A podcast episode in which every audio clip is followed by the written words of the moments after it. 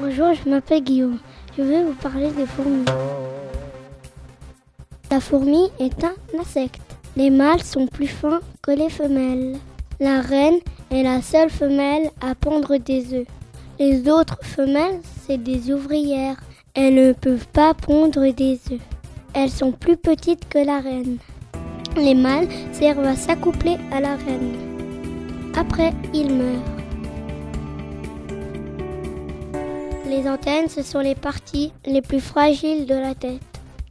Lorsque la fourmi fait sa toilette, elle se remue son popotin. Une des espèces de fourmis, la fourmi de feu, peut manger une grenouille. Les fourmis sont toujours en groupe. Elles transportent la nourriture aux petits. Il y a deux sortes de fourmilières.